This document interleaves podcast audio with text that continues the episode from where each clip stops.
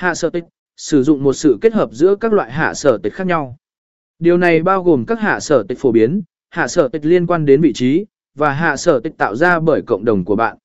Ba nghiên cứu và theo dõi xu hướng hạ sở tịch sẽ rất hữu ích nếu bạn nắm bắt được các xu hướng hạ sở tịch mới.